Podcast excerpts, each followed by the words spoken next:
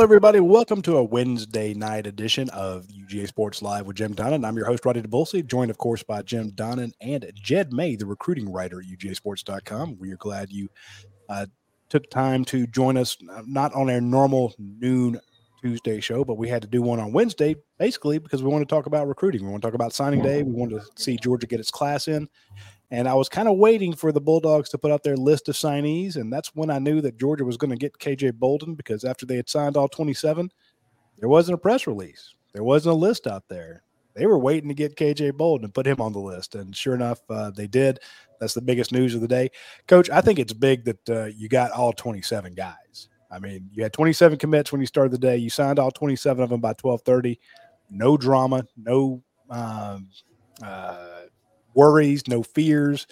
You had coaching changes. You've had It's portal stuff. for you to say no worry, no fears. I mean, these coaches were tight, man. I mean, that's the way it happened. But seriously, it did look kind of like a, just a real easy cleanup. But I think the, the biggest thing is once you get uh, as far along as we were with so many of these guys, they they you know they knew what they wanted to do, and eleven or twelve of them are already here uh, working out with our team. So, but uh, significant that anytime your recruiting class can be ranked in the top 10 in the country, much less the top five, but the top in the country, and have the, the best players at each position rated by so many different groups, uh, it really makes a lot of difference. But the one thing I want to point out, and we'll get right into using some of Jed's comments, is we talked about during the COVID year, it was such a tough year to, to really uh, evaluate the players because we, we really base so much on camps and individual workouts. And and by that we bring guys in that end up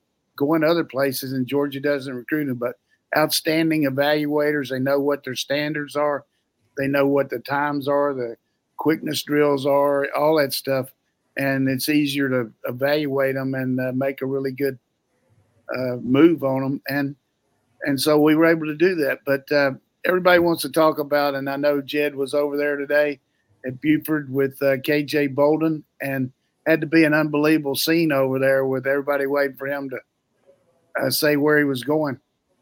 Yeah, well, for those who didn't uh, watch it uh, on YouTube today, it was essentially there was nine guys from Buford signing early, and each guy they said, okay, this is you know Dylan Raiola was there, and Is, is that, is, that the guy, is there a guy that was walking on at quarterback at Nebraska? Did he sign? the walk on, yeah, Oh, the- okay. Yeah, yeah, yeah. He, he did sign. He is signing early. All right, go ahead. Uh, so they would say say the guy's name, and they'd put a uh, a slide up of a picture of the guy and uh, a team the team logo. So for everybody, there was no drama. Um, Eddrick Houston stuck with Ohio State after it sounded like he might go to uh, Alabama for a while, and then KJ Bolden, of course, was last to build the drama. And they said, you know, last is KJ Bolden. The slide comes up, and there's a Georgia logo, and you could hear the the gasps, you know, throughout the room, and they they cheered and everything. So because uh, not everybody at Buford hates Georgia, despite the national or not national, but the, the narrative out there. So, um, yeah, it's a huge get. It was definitely a position of need in this class because I don't think, you know, of the three defensive backs you had, none of them are a, are a pure safety. I mean, Demelo Jones is the closest thing he's played safety in high school, but uh, the staff likes him at corner. So, getting a guy at safety with the God given athleticism he has that Kirby Smart and Will Muschamp can mold into a safety is is just absolutely absolutely huge and, and really the the probably best case scenario for um, for how this signing day could have gone.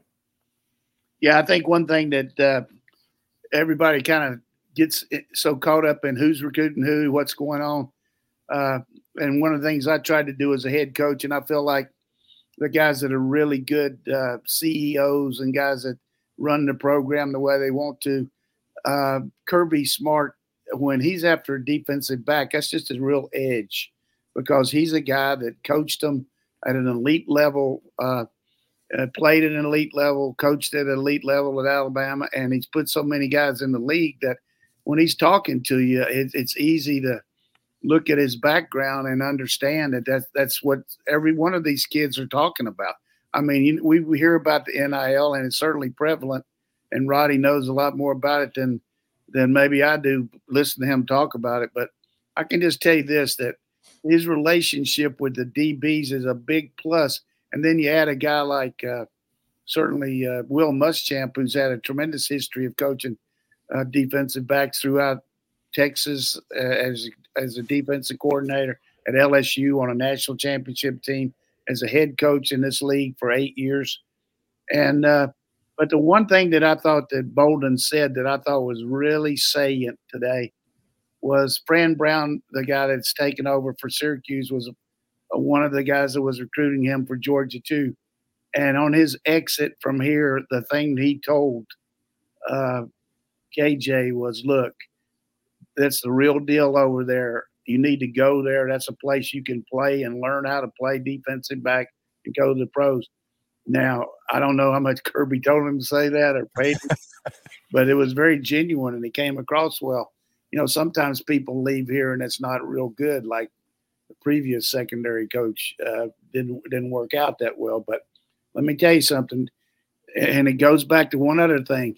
When you go visit another school, the players are going to tell you what it's like. Yeah. And they're going to talk to you. Hey, it's hard here. You're going to get to go against good players. I know I, I, saw that Humphreys kid that's coming in from Vanderbilt. That was something that really impressed him. How much they went against the DBs, how much the offensive coaches are, are going against the defensive coaches, and you're getting that kind of one on one competition.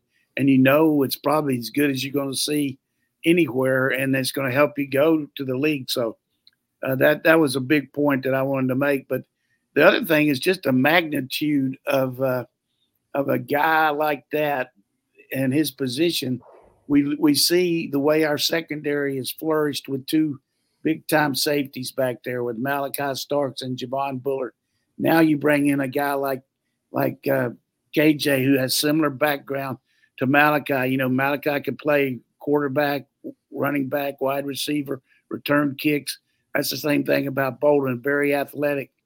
And uh, he's going to come in here, hopefully, and learn how to play that position we'll have three guys coming back. I, I sure hope uh, Bullard's coming back, but Dan Jackson's back and Malaki, and then you got Thomas and some of Daniel David and some of those guys. But it's just a, it just makes you feel good because you know everybody's been talking about what's wrong around here, uh, and this is kind of an opening from Johnny Carson. This is my opening tonight here, so this is my monologue. We lost one player that started for us right. one player, David, uh, you know, John, uh, Dumas Johnson, going up to Kentucky and uh, try to help them win more than four or five conference games and see what happens. Uh, that was a low blow. That uh, was low. you just snuck that in there. That was mean. Two guys that bothered me the most were Haynes. I feel like he's got tremendous potential. He's going to Syracuse and and uh, you know Harris uh, you know, I think he's going to be a corner that can play for a lot of places. He probably end up at Auburn or Alabama, but those two guys worried me a lot more than anybody else. But, but here's the thing, and I think Kirby had, did a good job relating that today. The portal is good from one standpoint. Guys here two or three years and he's not playing like Jackson Meeks and Muse and some of those guys. Let him go somewhere and play. That's good for them. Hey, and we'll just bring in guy like Humphrey and some other guys. Um, uh, take their place. So, uh, but our roster right now looks good to me. I feel good about our roster. I feel good about these big old Chilardos coming in there at uh, in the offensive line, linebacker groups good as good as any in America, and receivers coming in. Uh, so, uh, and you, you got a chance. I want to ask you, Jed, about the other night watching that uh, kid play that caught the touchdown pass and ran the kick back and did everything what, what you, you, got a good relationship. You think they play him at safety or corner? And tell us a little bit about him. Um, so Demelo Jones is, is who coach is referring to, and yeah, he had a pick six uh, in the state championship game against uh, Prince Avenue. Pick six, uh, 59 yard touchdown catch. He had, I think, two touchdown runs playing quarterback. Um, the plan from people I've talked to is to play him at corner. I think originally it was safety. His junior year, when Georgia offered, he was playing safety. Um, and, and this year he's played exclusively or pretty much exclusively corner down there at Swainsboro. So, you know, he's real long, he's real athletic, he's fast, he's a, um, you know, track guy for Swainsboro. Um, so yeah, I think he's a corner and that's to bring it back to KJ Bolden. If Georgia wants to play him at corner, he is, is your best safety option among the three guys because Ellis Robinson is as pure a corner as you're going to get. Andre Evans is a pure corner. So, and if you're planning to play DeMelo Jones a corner, that's you know you're, you're, three for three on corners there. So getting KJ Bolden, a guy you can put back there at safety, uh, is huge. And I told Radi, uh, Radi and Trent this this afternoon. I think KJ has a has some developing to do as a safety still, but with you're Kirby Smart and you see a guy with those athletic talents, those natural football abilities, you're just you're licking your chops. Saying, man, if I get this guy on campus, especially enrolling early, like KJ Bolden's safety skills, what they look like on December 20th and what they'll look like on August 20th next fall are going to be two very different things once he gets uh, you know, eight months of tutoring under, under Smart, Muschamp, Donte Williams, uh, all those guys. Very good point. And I'll, I'll throw mm-hmm. this out there uh, behind the scenes quote Will Muschamp. Uh, a couple years ago, I was over there getting some treatment at the facility, and we were talking about Malaki Starks, and he said, you, you have no idea what kind of potential he has. I said, Well, I got to see him play, and I actually saw him play with Radi. We went to a game and watched him play against Gunnar Stockton. And he said, This guy coming in early is going to be so golden for him. Mm-hmm. He's not ready yet, but after spring practice, he'll be coming along. And, he said, I wouldn't be surprised if he doesn't start the first game. Now, he said that in January. Damn. And, and then we saw what he did against Oregon, but mm-hmm. that, that's the process that Jed was alluding to. When you think about the calendar and the people that watch UGA sports uh, for the first time are hearing this, but the ones that listen all the time, January is a lot of training, weight training, and physical development. Then February, a lot of walkthroughs, teaching. March and April, they actually have spring practice, but they have a lot of downtime where they meet and practice and teach. April and May do the same thing. June have player led practices. So by the time August comes, they, the guys had equivalent of about 2,000 reps mm-hmm. uh, under great tutelage. And he's got the benefit of watching the tape. And uh, that's one of the best things that I always liked was to put a tape up there of what you're going to do today at practice, but also show three or four clips of the games of that coverage and that technique, two or three good ones and one bad one that you can learn from. That visual uh, acuity that you pick up watching stuff like that uh, really helps you. So, one of the best things could ever happen to uh, any young player is come in here. You're gonna miss the prom and you're gonna miss all that, but you get a chance to come in here and really develop. And mm-hmm. we talked about it last year. The other point that we made was our team was better because even though we had gigantic losses on the team, we had so many freshmen that were here that were able to let us do the two spot and keep going and develop some depth, which helped us this year as much as we got people hurt. So same thing's going to happen here. These guys uh, get the two spot and and uh, we lose a lot of good players. So mm-hmm. Jed, what about this old line now? We talk about some big old guys now uh, just run us through that. That that's got to be as big as any O line's ever been signed, isn't it? Yeah, uh, I think the average is like six seven three twenty five. I'll run you through these. Daniel Calhoun six six three fifty. Nyier Daniels six eight three sixty five. Marquise Easley six five three thirty five. Uh, Marcus Harrison from New York six eight three thirty.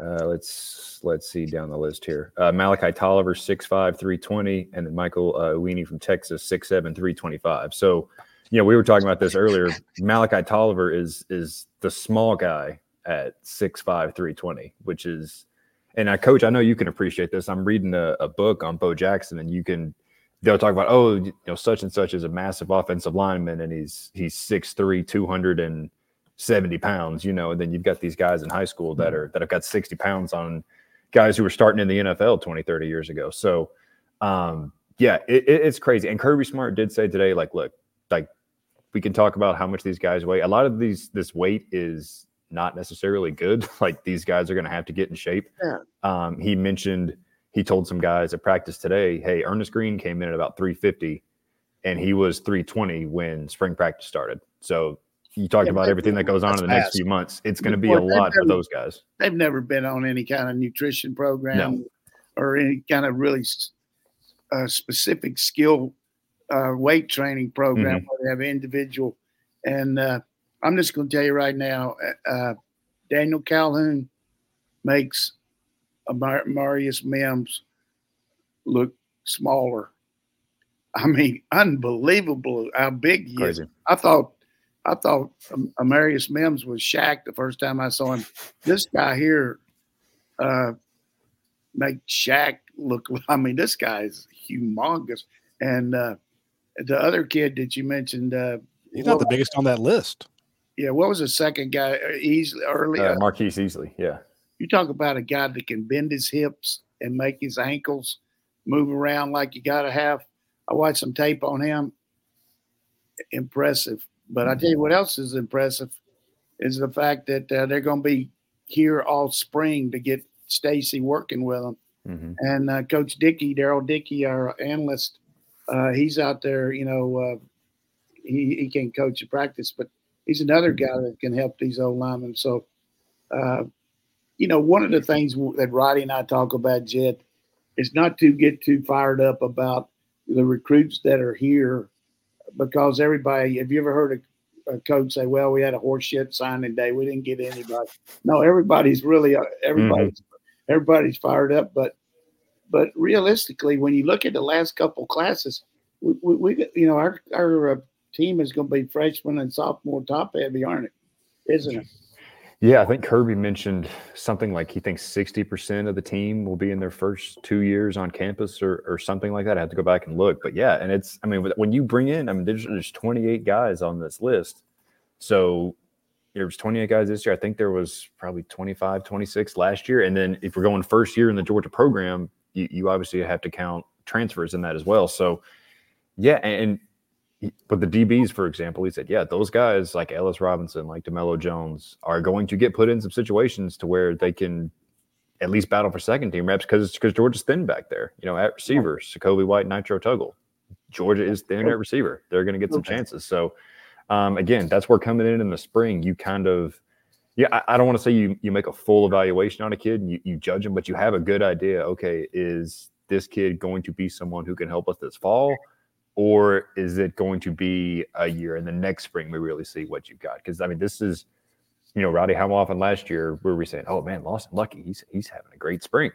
Um, you know, yeah, Jordan, Jordan, Jordan, Hall is popping off, having a great spring, and then lo and behold, those guys are on the field in the fall. So the other um, thing it helps you with though is you the self motivation because mm-hmm. you're coming in here, you're the big fish in a little pond in high school. Now all of a sudden mm-hmm. you're here and you understand and look at what you're going to have to do to be able to make a contribution. And you're going to have to increase your work habits, increase your skill level. And it's easier to see that if you're here as compared to being in high school, finishing up running track or playing baseball or something. So that's another thing. But I, have waited as long as I can. Tell me about these three running backs because I'm going. Oh, wait, hang on, coach. Let's let's we got to hit a commercial here first. I know oh, you want to talk about. He's got to wait even longer. Come on. Look, I thought hey, we got we got to pay the bills around here, man. I saw Billy Payne the other day. I told him we were going to have a commercial free masters program. All right, go ahead. hey, folks, if uh, real quick, if uh, today's Wednesday, and I know that's not our normal uh, double points day, but if you are trying to, if you're like me right now and you haven't eaten anything all day, you are looking at that uh, Your Pie uh, menu and you're just salivating because the idea of ordering some Your Pie now at 621 and having it, you know, uh, heck, you walk in, tell them exactly how you want it cooked. I want this amount of cheese. I want these toppings on there. And by the time you've gotten your Coca, that cool Coke drink vending machine, and sit down at your table, by the time you've checked Twitter to see if uh, KJ Bolden's letter of uh, intent is in, it is, then your pizza will be hot and ready for you. So if when you get a chance, swing by our friends at Your Pie. The this show with all you know, Jed May and Coach Donnan and uh, Dayne Young and all the stuff that we have is put on by Your Pie because they're big supporters of Georgia football. And that's you know they they know they're not going to reach the, the, reach the biggest audience. You know they might reach ten thousand people on this show, but uh, hey, they love Georgia football, and that's why they uh, support us. So please support the folks who support Georgia football. And today is the twentieth. You don't have a lot of time left to get your Christmas shopping done run over to Dead Soxy right now. Do not wait. Open us up another window. You can listen to Coach talk. You can listen to. We, we got some. Uh, I got some questions for these guys. I'm gonna pepper them here in a second. Um, go ahead and go to deadsoxy.com. Use promo code UGA Sports. Get 33% off your order. And if you do it right now, you might be able to get the stuff in uh, before Christmas. So act quickly because today's uh, Wednesday. That means they have to ship it tomorrow, and hopefully you can get it in time. If not, uh, show you know print out their order, put it in the card, give it to people, say, look, this is coming, and they'll see it the next you know right after Christmas. So check out our friends at deadsoxy.com when you get a chance. Coach, uh, I want to make one one comment here on a on about uh, from my standpoint about NIL uh, because everybody keeps talking about, you know, hey, what are we going to do about it? Hey, we got to do something about it. So if you're a Georgia supporter and you need a tax deduction, you can't get a tax deduction paying the collective here because they say they can't use it. But you can donate it to the Athens Touchdown Club, which is a 501c3 uh, nonprofit, and get a, a full deduction letter, and they will transfer the funds to the collective. So any you millionaires out there or anybody that's got some money uh, that want to help us, you know, our budget used to be very little. Uh, we're still four, five, six million behind a couple schools, and wow. we need we need that money.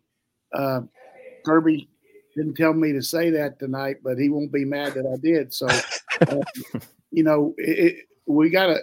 You know how some of you uh, back in the old days, I probably lived like this too, but lived month to month and you didn't know if you had enough money in your account. Well, we, we got to get to keep our account going here after some of these deals we've made the last few days. I don't know how much money we're to have to carry over. So if you need to find out something, just hit uh, Radi about it and I'll make sure to explain it all to you. But we, we need some help. I'm, I'm just telling you, we need some help. Yeah, they do. Hey, folks, uh, coach was very kind to say that I knew what was going on in the NIL area. I've been very fortunate. Some members of UGAsports.com are big in uh, the NIL game, and they, I mean, we, we we were the ones telling everybody about KJ Bolden before it happened, and it was because we have some good sources and good friends at the at UGA Sports, and it's because it has become a um, it is a race. The NIL race is real, and this is year three, and the numbers are just going up, and now you got to start over that you, you want to get the number one class again next year. You want to get all these kids in the portal. You got to do it again. So I don't. Uh, I'm not excited to be any coach right now because it's almost like uh, winning an election of Congress. Now, you, the minute the election's over, you got to start fundraising again. So it's going to yeah, be tough. It's really good, Radi. I, am glad you pointed out. And the other thing is, it, it's not necessarily the end all to get a kid, but it, it's just like this. If you don't, if you can't meet what the other school meets, then you're behind right off the bat. So yeah. You got to. Yes. Sometimes we won't do that, but uh, go on and tell us about those running backs. Now we got. he wasn't going to be able to wait. All right, uh, coach's favorite part of the program. So Georgia's got three running backs. Oh, we still got to talk about the quarterback. Yes. Um, so it, it's interesting because Kirby compared it to a James Cook, Zamir White, um, Nick Chubb, Sony Michel kind of comparison uh, with Chauncey Bowens and Nate Frazier. Chauncey Bowens is listed at, let's see what it says here, five foot 11 and 225 pounds out of Florida, was formerly committed to Florida um, and then flipped to Georgia. So he's kind of the Thunder. James or James Cook, uh, Nate Frazier is is kind of like I think the most well-rounded of all three guys. He can he can run, he can catch. He's not, I guess, blazing speed, but has good speed, good vision. Um, pretty much, he's I think number 62 overall in the country, maybe. So um, most well-rounded, most all-around back but he's the number one all around running back rating. Exactly.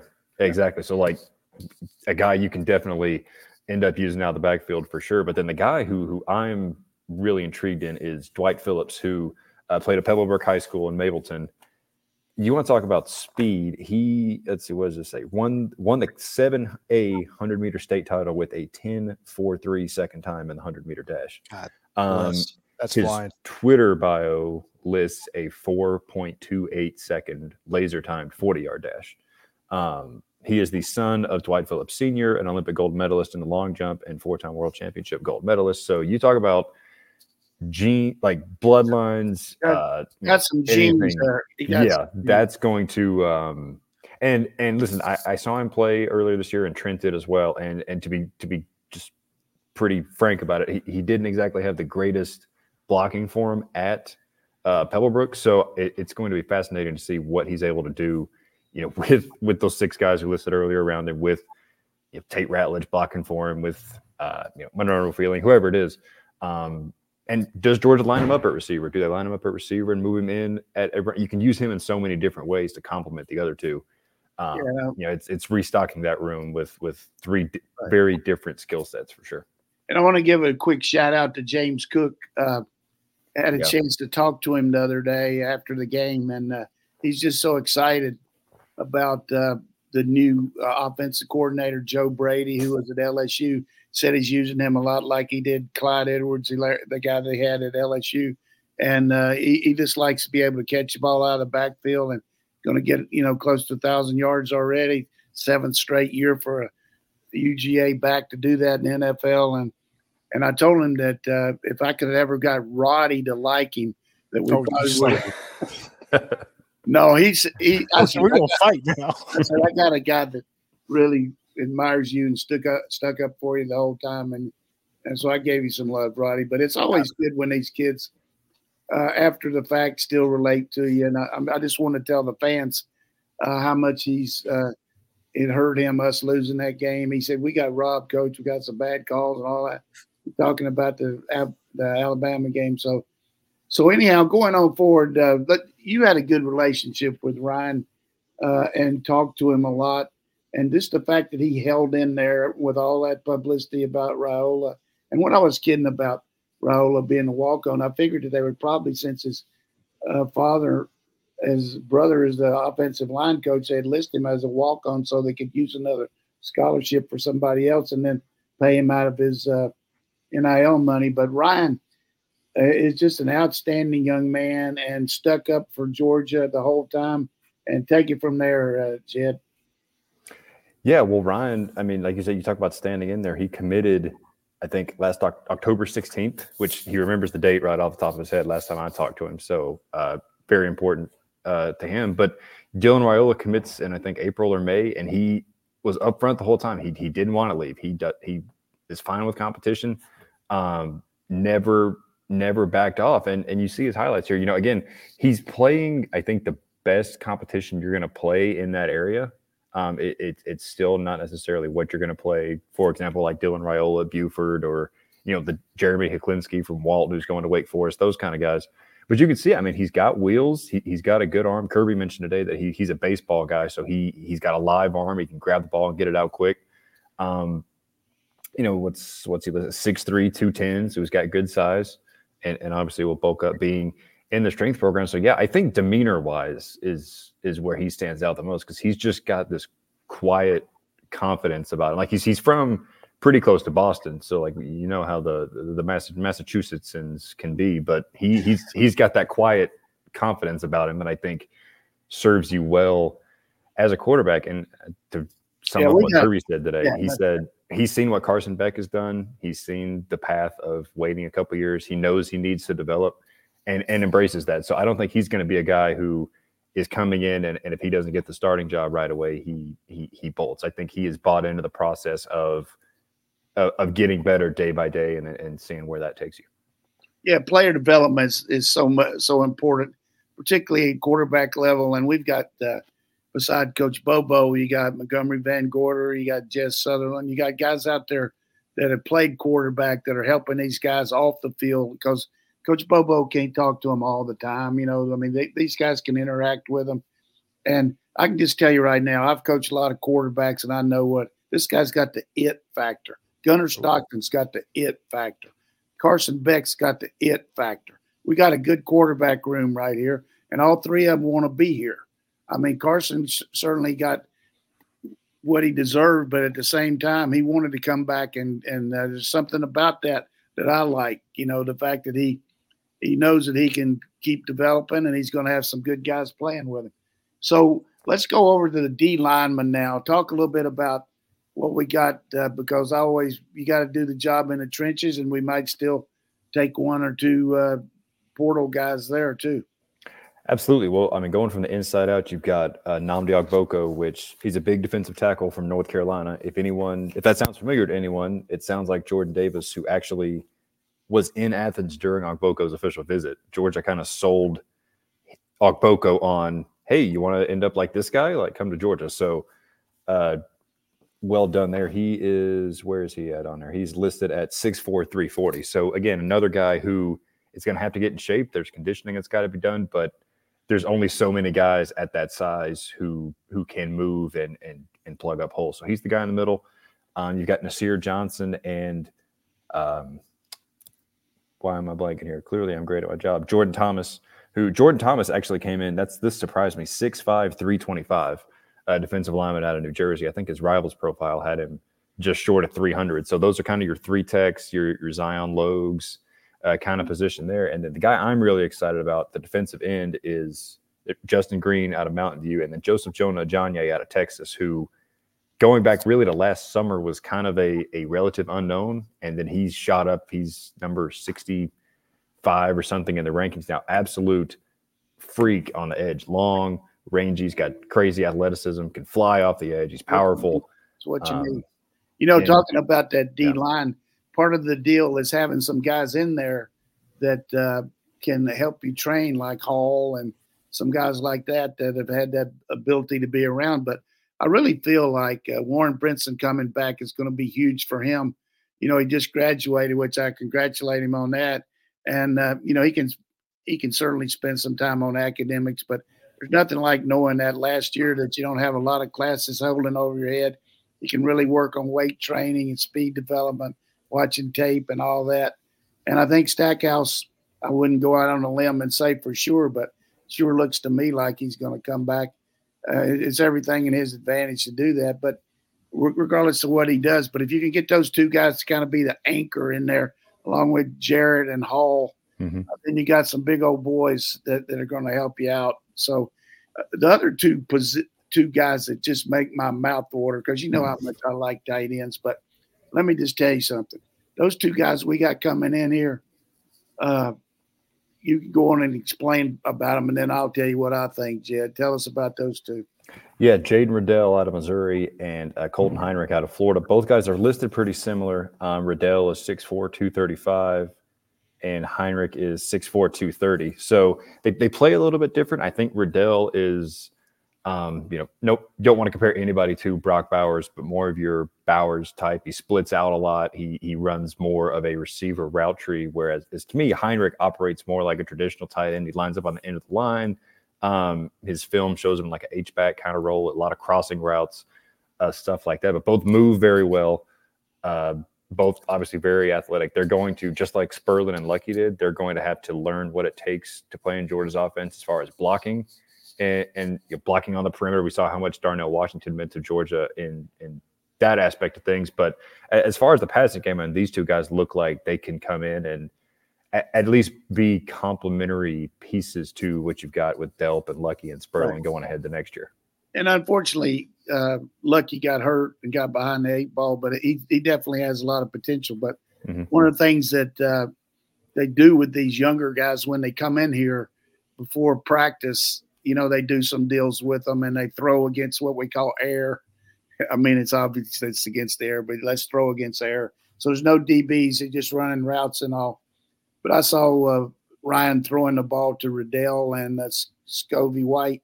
Is mm-hmm. that how you pronounce his name? Sacovie, who Sacovie is one of my favorite yeah, players in this entire class. Both He's of fantastic. them running. Uh, and uh, let me just tell you, this guy I mean, he certainly he's not Bowers in by any stretch, but he looks like him in a uniform a little bit, and he can move, and he's got really good hands. He's got good hand-eye coordination, and uh, uh, riding through a couple of V routes where the guy goes down and breaks across the hash and goes on down the numbers to to White that were just right on the money too. So uh, that made me feel good as I was walking out of the building. So I, I'm sharing that it's really not anything that uh, people don't wouldn't hear probably anyhow. But uh, and then Heinrich, uh, just uh, tremendous background. His father was uh, one of the policemen that uh, was first on the scene in that horrendous school shooting down there in Florida oh, wow. a few years ago, and just a tremendous family and close knit. They're tighter. They're really tight with Hartley one of the best recruiters I've seen around Georgia. He and Dell McGee, all these guys, but you know they believe in him. They know he'll train you. He's got a list of guys in the pros, and uh, both these guys will help us. That's for sure. Uh, so, what what other position haven't we talked about here, Radi? Uh, let me ask Jed a question real quick. Jed, uh, Do you need? Do you have to go? I saw you. Uh, I don't think so. I think I've got. I think I've got a few more minutes. okay. I think. I Yeah. hope. If you That can was tell gonna- the fault you got to go, you're my kind of guy. So, uh, I- and uh, He never lets me go. I have to sit there, and Yeah. I work. I work for free. sit your ass down. We, we you don't have to go anywhere right now. Radi doesn't pay me anything. I'm working for free. I do not.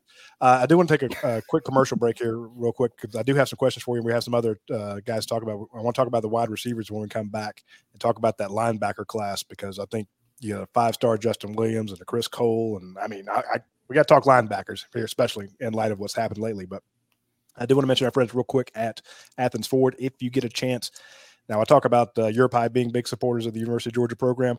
Hey, there's not a bigger one than Athens Ford. They they put their money where their mouth is and they do the same thing when it comes to customer service if you go out there and you take part of that uh, you know make the holidays bright sales event or you're going out there trying to sell your car to them because they'll buy it from you they'll give you a, an online quote you go out there to get to uh, get any sort of service done on your vehicle uh, you're just going out there to buy a new or pre-owned vehicle that same uh, support that they give the University of Georgia, they give to you because they want a long term relationship. They want to sell you your first car, they want to sell you your 10th car. They've been around, I think, going into their 11th year. They've won all sorts of awards for their customer service. And if you go and we'll look at the five star reviews on Rate My, uh, I think it's ratemydealer.com. They are always at the top. And the great thing about them is you get a lifetime powertrain warranty on just about everything you buy from them, and you don't get that at other dealerships. So check out Athens Ford when you get the chance. Also, want to mention our friends when you're on that side of town, go by Academia Brewing Company. Academia, they uh, are I guess maybe a mile or mile or two away from Athens Ford. So when you're swinging by that uh, on that side of town, go down there, try the beer, try the food, try their new uh, chicken sandwich. They're always coming up with some new beer, and uh, you're never going to have. I mean, you'll have your favorites out there, but you'll never go out there and go, "Oh, these are the same beers they had last week or two weeks ago or a month ago." It's always something rotating. And of course, they have their you know fan favorites. They're always on uh, draft, but check out the new rotating beers over there, and they always have different food. Right now, they have some really cool stuff from Jack's Cheesecakes out there for the holidays. So go by Academia Brewing Company. Uh, Matt Casey, the guy that's founded it, I think they're in year six. Uh, there's not a bigger dog fan on the planet than Matt. So he's, Hey, Radi, University tell him about that charred barbecue. Oh yeah, we went out there had a barbecue sandwich, and when they take the pulled barbecue, they, uh, they, they put it back on the uh, griddle there, and they just char on is fantastic. I um, anyway, that's enough of advertising for you. Just want to uh, or mention that real quickly. Uh, Jed, my, I, I was going to pose this question a second ago. You got six offensive linemen recruited uh, in this class. You got three running backs. You got two tight ends. Uh, you got one of the best quarterbacks in the nation. Um, it'd be tough to say which in which area did Georgia do best, but Mm. I'm I'm looking at Justin Williams. You know, I'm looking at the linebacker group, and Mhm. this is coming off the class that you signed last year with Raylen Wilson getting you know, SEC, or, I mean, uh, All American freshman, All American team. Uh, I mean, uh, All SEC team as a freshman. Uh, CJ Allen playing all the time. I mean, so much so that they they it's going to be tough to beat those guys out. You haven't even seen Troy Bowles play too much, but now who else, who else did they sign at linebacker? Well, uh, you mentioned Justin Williams. He's a five star out of Texas. Absolute, you know, leader, great character guy. Uh, not Radi. What's his name? Kirby um, was talking about. yeah, they get confused a- all the time. Right. That's a common mistake. He's got a GPA over four. He's he, you know, one of those guys who you can already tell is just going to blow up his combine interviews uh, in a, in a few years down the road.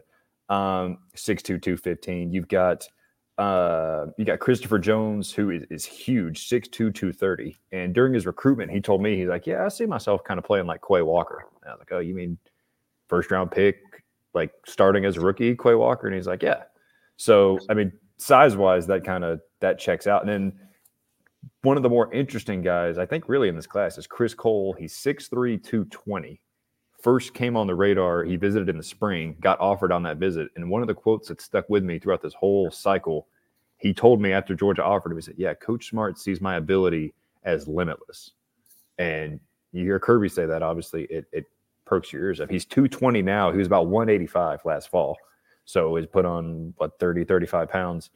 Can still move, play really well. Like you wonder if he ends up being used you know Jalen Walker kind of role. He can rush out the edge, he can cover in space, play inside linebacker if you need. So like that's a guy who you, you might just need to figure out a way to get him on the field with his skill set. Um, so yeah, you talk about just three. I mean, Justin Williams is like 11 in the country. Cole is in the top 100, I think, and then Chris Jones is in the 140s, maybe. Just three absolute studs for Glenn Schumann, who just gets whoever he wants at that position pretty much now. Make too on those linebackers. There's certainly some good linebacker classes around the country, and linebackers that sign other places that people will say, well, blah blah blah. Let me tell you something. Schumann's like Dean Smith. He picks out who he wants and he gets mm-hmm.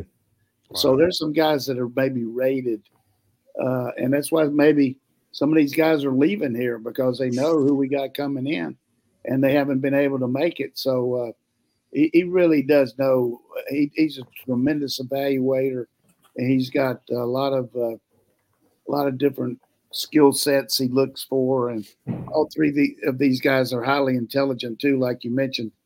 But uh, that the one kid Williams is that the first one you mentioned? Mm-hmm. Yep. I mean, he, he, walks by, he gets, he gets your attention, not because he's super thick or anything, but just angular. You just know he's going to put on the right kind of weight. He's got the height. He looked like Boss Bailey to me on the hoof. You know, I mean, just good lord, good looking kid. So, what, what is the best group? I mean, I'm looking at that secondary class. You know, three corners and a safety that are rated through the roof. You know, two five stars there, six offensive linemen, three defensive tackles, three top linebackers, uh, three running backs, two of the best tight ends in the nation. Could that what? be? Could that be the number one class in the nation? I'm just saying it is the number one class in the nation. And uh, coach, I said this mm-hmm. earlier in the week. Everyone was freaking out about Kirby Smart. He's getting his ass kicked in the portal. Look at what Ole Miss is doing. Kirby just goes out and signs the number one class, and it wasn't close. He, it's 200 and 208 points. Looking at it that's right now. La- that's lapping people. Okay, that is an ass kicking in the portal, and you're getting these guys. I want to ask you one question, Radi, because I'm not real good in math.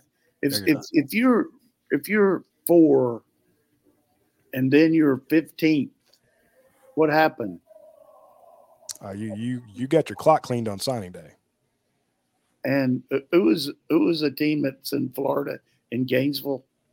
the, the, Gators. They Gators started out uh, uh, the top five recruiting class. Everybody in uh, Jack uh, Gainesville was very excited about it. Now they've dropped to 15 behind a lot of other SEC schools. Well, I'm looking at they're at 20 in the nation, behind oh, the likes of they're right behind Wisconsin. On Wisconsin, hey, that's a big drop there, and I mean that's like a stock that somebody found out wasn't very good and is, is dropping. And then that you look at the portal, they lost their best back, they lost their best defensive lineman. So uh, more power to them, but uh, maybe that back sees the handwriting on the wall at UGA. We'll see. Yeah, that's oops. Sorry about that. I didn't mean to pop it. I was putting the list up there because uh, it was funny. To your point, I, I have to I have to keep scrolling down. I checked earlier in Florida, it dropped to like thirteen or fourteen. You're right. Now they're down to twenty. Oof. Oh, what's the difference between four and twenty? Okay. Yeah, and you're right, uh, Trevor Etienne. We love to bust them. They busted me so much when I was trying to catch up with them, but yeah, we finally caught up with them in recruiting. We didn't beat them on the field. You're but, behind Nebraska and Ole Miss and Wisconsin. Oof, that's that's not good. Uh, going back to that uh, recruiting class, uh, you talked about the. Um, you mentioned Nazir Johnson real quickly. I want to talk about. Um, I talked to Joe Winden, who runs National Preps, one of the best guys out there. He said that Nazir was kind of unheard of, and when until he invited him to a camp, got him in the camp that uh, All Star game last year as a junior, and said, "This kid's amazing," and started calling all his clients and telling them about him. Immediately, uh, Kentucky offered him. He blew up, and he's like, "That guy's really good." He's big on uh, Malachi Tolliver as well. Uh, Joe's a great guy. We're going to have him uh, on to do some analysis here, hopefully uh, before too long. But coach, I wanted to get your thoughts on Quintavius Johnson, defensive end outside linebacker guy. I went and watched him play. He lined up. Play everything. Charles Grant, right? I was just you took the words right about. of my mouth. I'm like, this guy feels like Charles Grant. He really does. You've seen him. You've seen the videotape of him. What do you think? Yeah, I remember the day that you were there. You sent me a couple clips on him and uh, what he was running at running back. But you always like those guys that have that kind of skill set that can do so many things and that can be multiple and play different places. So, uh, but he, he was just a man among boys uh, the way he played up there, and uh, he'll he'll jump in here and have a good career at Georgia. He's a good one. All right, we're going to take our last break. We're going to let Jed go because he's been. Um, good job, Jed, and hey, all the people on the uh, site they don't ever say thank you, but I, I, get to read it once in a while. I appreciate all the info you put out because uh, it's hard to get these kids to talk, and you do a good yeah. job. You do a good job of building some trust with them, and down the road, I know Radi don't want me to give you any love here in front yeah, of you. Hey, hey, he'll ask for money now. Stop. No, but seriously, that's important to where they'll trust you and talk. You know, uh, a lot of times they'll talk more to you than they will a coach because they know every yep. coach is trying to get it. So uh, it's a tough deal because these kids don't want to say what they're doing too much, but uh, appreciate you. And now let's go work on 25. Get your ass in gear. let's do it. Start, work starts tomorrow. Job, job never stops. So thanks, guys. Y'all have a good one. Thanks, Jed. You. You're right, uh, Coach. Uh, he he's already going to be working on uh, 2025. He'll have a list of uh, top 10 targets, you know, according to Jed that uh, Georgia's looking at, and Kirby's been working on 25 and 26. I mean, all every time Georgia had a home game, you look up there I mean, there were definitely some 2024 kids in there, but there were a lot of 2025, 2026, 2027 kids out there. And then when we talk to them, you know, when they get an offer, like, yeah, I've been to Georgia about five times. Wow. So they get out there early. Uh, I'm gonna run. I'm gonna get uh, real quick. I want to mention our friends at uh, myperfectfranchise.com, and then we're going to bring on Dayne Young uh, to close out the show. Uh, My Perfect Franchise. Uh, it's Andy Ludecki. He runs it. He basically his business is helping you get into the right business. He has uh, contacts at over 3,000 different franchises. And you reach out to him, it's a free call, free text, free email, and say, hey, this is what I'm thinking about. He'll ask you some questions. He'll do a free consultation with you and then kind of let you know what's available. Trust me, you don't know what you don't know. There's so many franchises out there. Again, when he's, I mean, 300, be, you'd be hard pressed to name 300. Try naming 3,000. And that's what he has available to him. He has, you know, huge investments, minor investments, a lot of time, a little bit of time, the whole gamut. And he's going to try to find one that fits you. You don't have to pay him. If you decide to go into it, he gets paid by the franchise company. So, and he wants you to be successful because if you're not, then he doesn't get paid. So, uh, Andy is a grand, uh, fantastic guy. He's helped a ton of our readers start new businesses. So check out Andy Ludecki and myperfectfranchise.com when you get the chance. I guarantee you will not be disappointed. Here comes Dayne. Let's bring Dayne on here real quick. Uh, From the Dayne, bullpen. Yeah, you saw all the uh, recruiting stuff going down. Um, uh, you, you got to watch it up front. I know. What is this? Your third uh, signing day? With you, I mean, I've worked with you for like five years, dude. I don't know how long you've been here, man. And I did local TV before that, and so well, I was at all. The... You, you got to see the, in the the group chats and all the stuff that was going on here. You got to see some fun stuff it's interesting to kind of have the high level view when I'm not in the weeds like Jed is of recruiting. Because, coach, since you and I last talked, let me run down the things that have happened with Georgia. You retain a quarterback that would have been a first or a second round pick in this upcoming NFL draft. You lose a five star quarterback to Nebraska that seemed coordinated in those announcements. And I'd love to hear your take on do you actually care about the optics of that at the timing of it? You hired a new secondary coach at Georgia. You flip KJ Bolden at the last minute. Uh, what else am I missing here? There, has been a ton. Of, you get a wide receiver from Vanderbilt, uh, and I spent the day looking at potential portal targets upcoming now because you say, Coach, start the next class for 2025. Well, there's still the portal guys that are lingering out there for the next what two three weeks yeah, here's the thing too. I mean, you don't know how many guys are going to play in the game and then decide to leave, not only for us but other places. So who's going to be available uh, after the game? Uh, all that's out there. Uh, I've been really pleased with uh, what I've heard about our guys hanging in there and not just opting out of the game, but you know the obvious guys will opt out like uh, Bowers and uh, Kamari Lassiter guys going to be, you know, right up there in the but some of these other guys playing, that'll be good. So, uh, so what kind of questions we got here? I mean, I thought we made a good hire there with uh, with the uh, Donte coming in. I know Kirby's been looking at him for a long time. Uh, I think four years now he's tried to get involved with him. But you know, at one point he was at Oregon and he just taken a job at USC, and then USC's head coach got let go, and he was the interim coach, and he couldn't leave. And then he stayed with Riley, but uh, he, he, brings a lot to the table. Uh, he gives you a West Coast presence out there, even though we've done well on the West Coast. Very similar to what Fran did in the East Coast, is that he just knows all the nooks and crannies of all those places out there, and we'll pick, we'll pick up a couple guys because of it. But I don't necessarily know that we would take that defensive back from there just because he's the coach. Uh, you know, what about the defensive end? Korey Foreman. I don't know. We might. I don't know, but uh, you'll have to ask Kirby tonight, Radi. You can ask. the Kirby's already spoke. I, I, I think the most interesting thing that Kirby Smart said. Again, I haven't watched the whole thing, but 23 early enrollees. Yeah, that's good. We're happy, but we got we got to we got to figure answer a few questions here, and I got a really good joke finish up on because I hadn't get to tell one last week. Well, JC Green did ask your thoughts on Donte Williams. I know you just gave that, but coach, one of the things that I had heard is why would you want to coach from a defense at USC that has just been dreadful for the last two years? Can you address that? Well, there's a lot of things that go into it, and I just thought if he listened to me, he was he was working on him when he was doing a heck of a job at Oregon.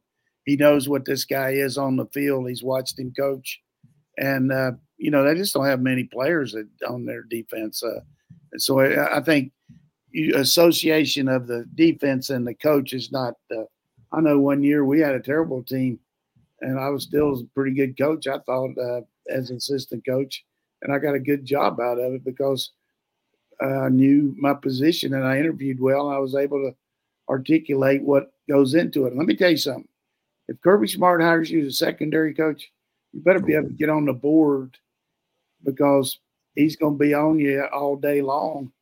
Not necessarily on you, but he's coaching those DBs. And then the recruiting prowess that this guy has is unbelievable. You look at his the guys he signed, a lot of those guys on the Oregon team right now and at USC. So uh, he's a, to me, he's like hiring Dylan McGee or Hartley or Schumann. He's that type of coach.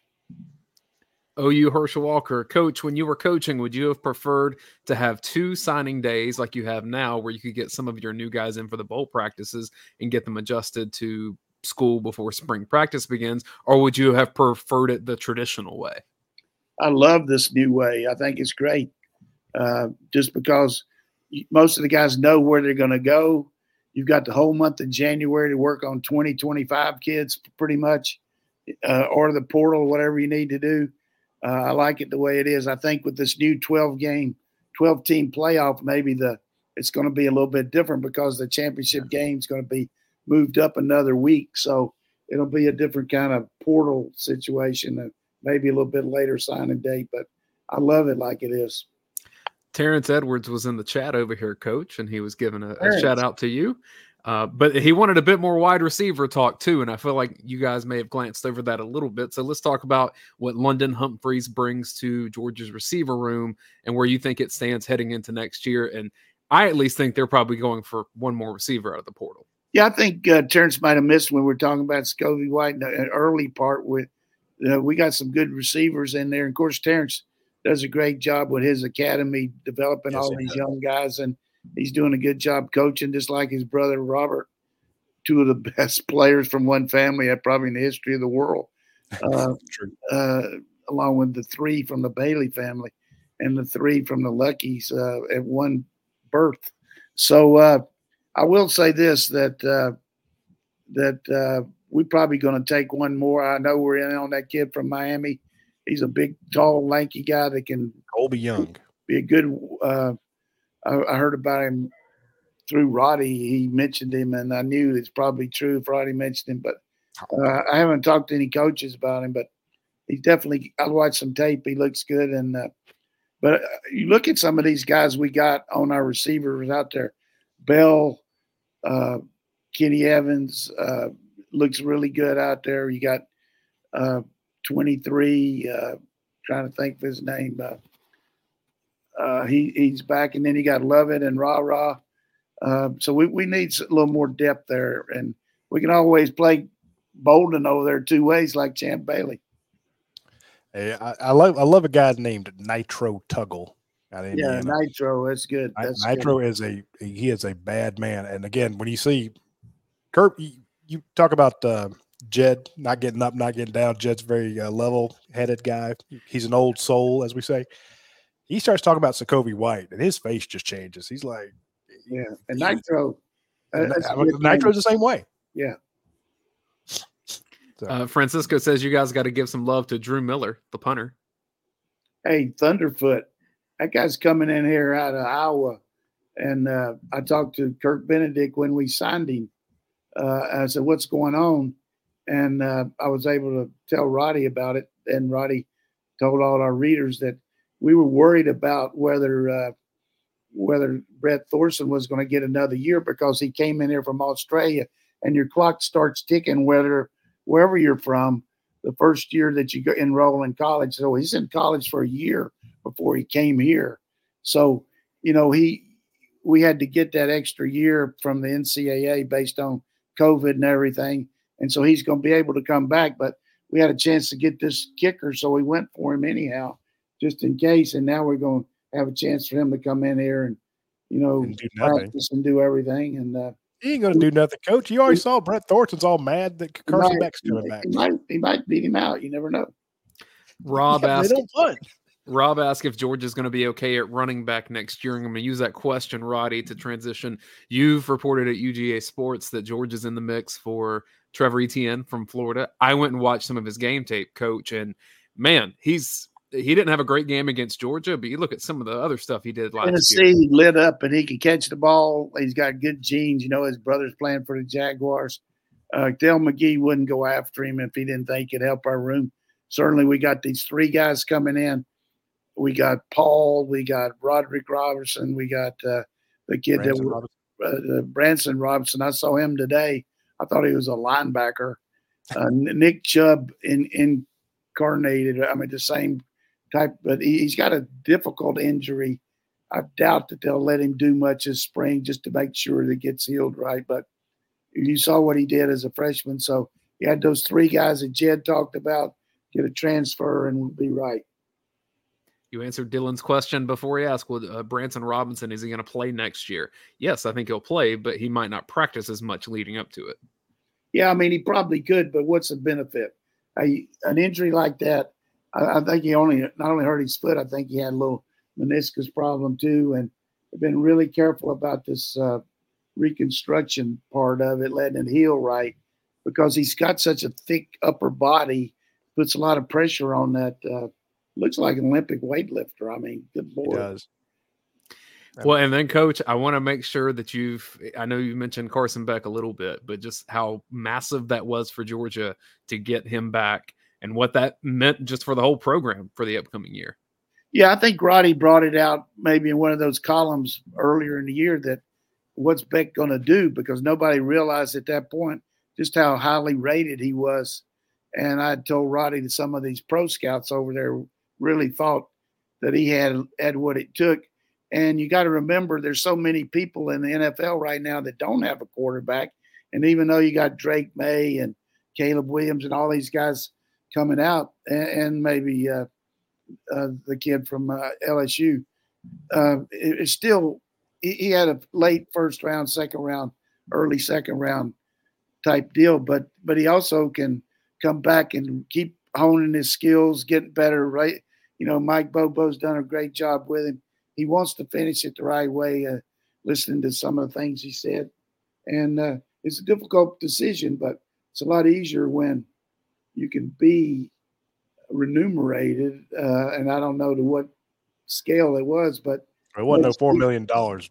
Oh no, it makes it easier though to uh, turn down the money he would have gotten if you get some in between. So it's a good investment for us. But the real thing for me is listen to Kirby. I mean, we're going to have a veteran quarterback going into uh, Birmingham, going into Tuscaloosa, going into Austin, going into uh, play at Ole Miss. Those are three top 15 teams, and you got a veteran quarterback as compared to somebody, unless you got somebody out of the portal that hadn't played much. It was just a good move by both teams, our our people, and by uh, Carson coming back. One of the points that one of the points we'd made on this channel, Radi, was that you look in the NFL at some of the quarterbacks that are playing that because of injury, mainly the Tommy DeVitos, the the Clayton Tunes, like Carson Beck's as good as those guys. Yeah, I mean, now he, would he, have been taken early. Yes, the the thing that I think we should mention off of that is with the SEC being boosted and Georgia's schedule being tougher next season, it matters more than ever who that number two quarterback is because I think more likely than not, if you're an SEC team, you're going to be playing multiple quarterbacks for for the future. Now, maybe you have a year that you don't, but I'm saying Gunnar Stockton better be ready because yeah. it's just hard to get through a schedule like George is going to have with a quarterback that doesn't get injured. Hey, I'm gonna just tell you, Gunnar Stockton. I feel good about him.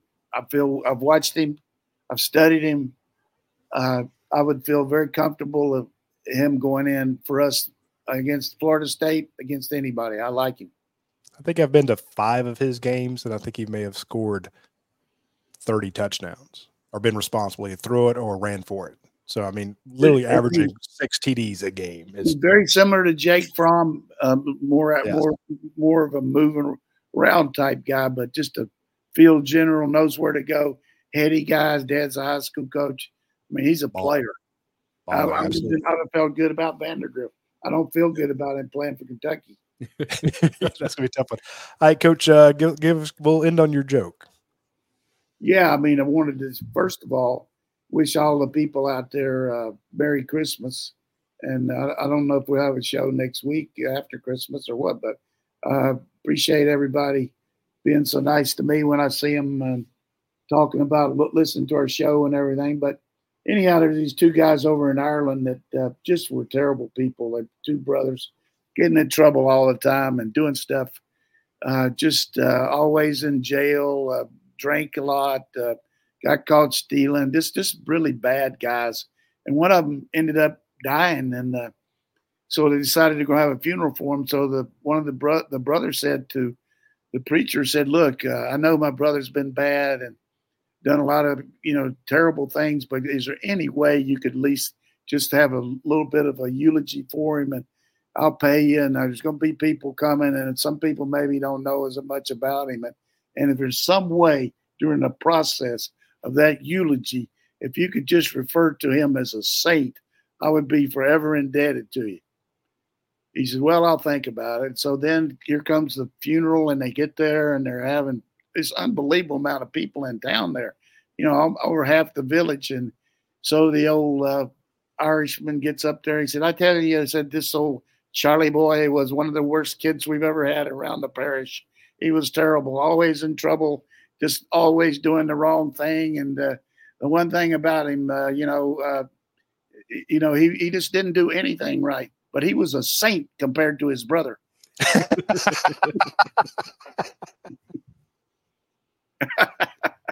I think the accent puts that one over the top, Coach. Yeah, that, that's, oh, I did not see that coming. That's, that's brilliant. that, that's good. That's clean. Hey, everybody, you can take that joke to your Christmas uh, party, your your family dinner, tell it around the table, and you can always use the people in your family to use it on. Yeah, so that'd be perfect. So, all right, folks, uh, we appreciate everybody tuning in. It's always great to end on a joke like that from Coach Donnan. He's got it. And uh, I, I, we won't be doing one on next Tuesday because that's the 26th day after Christmas. But maybe we'll have like a, a Wednesday one. You know, we'll, we'll, maybe we'll we'll maybe we'll sneak one in there. But it is uh, uh Christmas next week, so uh, we'll we'll have to see. But give on the 26th, the, give me Wednesday off because I'm taking my daughter to a little uh, trip to the Biltmore. So oh, fancy. Oh, going fancy. Okay. Anyway, uh, just stay tuned. Follow us on this channel. Follow us on Facebook and uh, Twitter. And uh, if we're going to have a show, we'll let you know. Um, but if not, if we don't see you before then, I mean, we definitely won't see you before Christmas. But if we don't see you afterwards, then uh, we wish you a Merry Christmas and a very Happy New Year. And uh, remember, the dogs report in Miami on the 26th. They'll be there the 27th, 28th, 29th, going through walkthroughs and practice. And on the 30th, they got the Orange Bowl. So uh, stay tuned to UGA Sports, and we will have a lot of updates from practices and from uh, the press conferences down there. We're going to send uh, about five reporters down there to cover it. So you'll have complete coverage here at UGASports.com, and we will see you soon. Take care.